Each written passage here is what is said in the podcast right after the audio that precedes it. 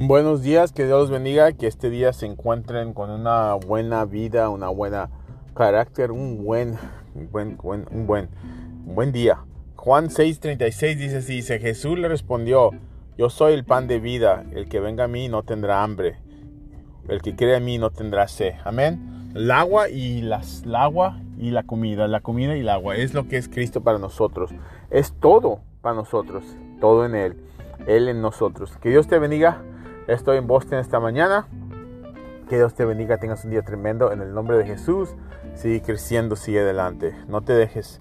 No te desanimes. Estamos alcanzando la ventana diez cuarenta. Si no sabes qué es.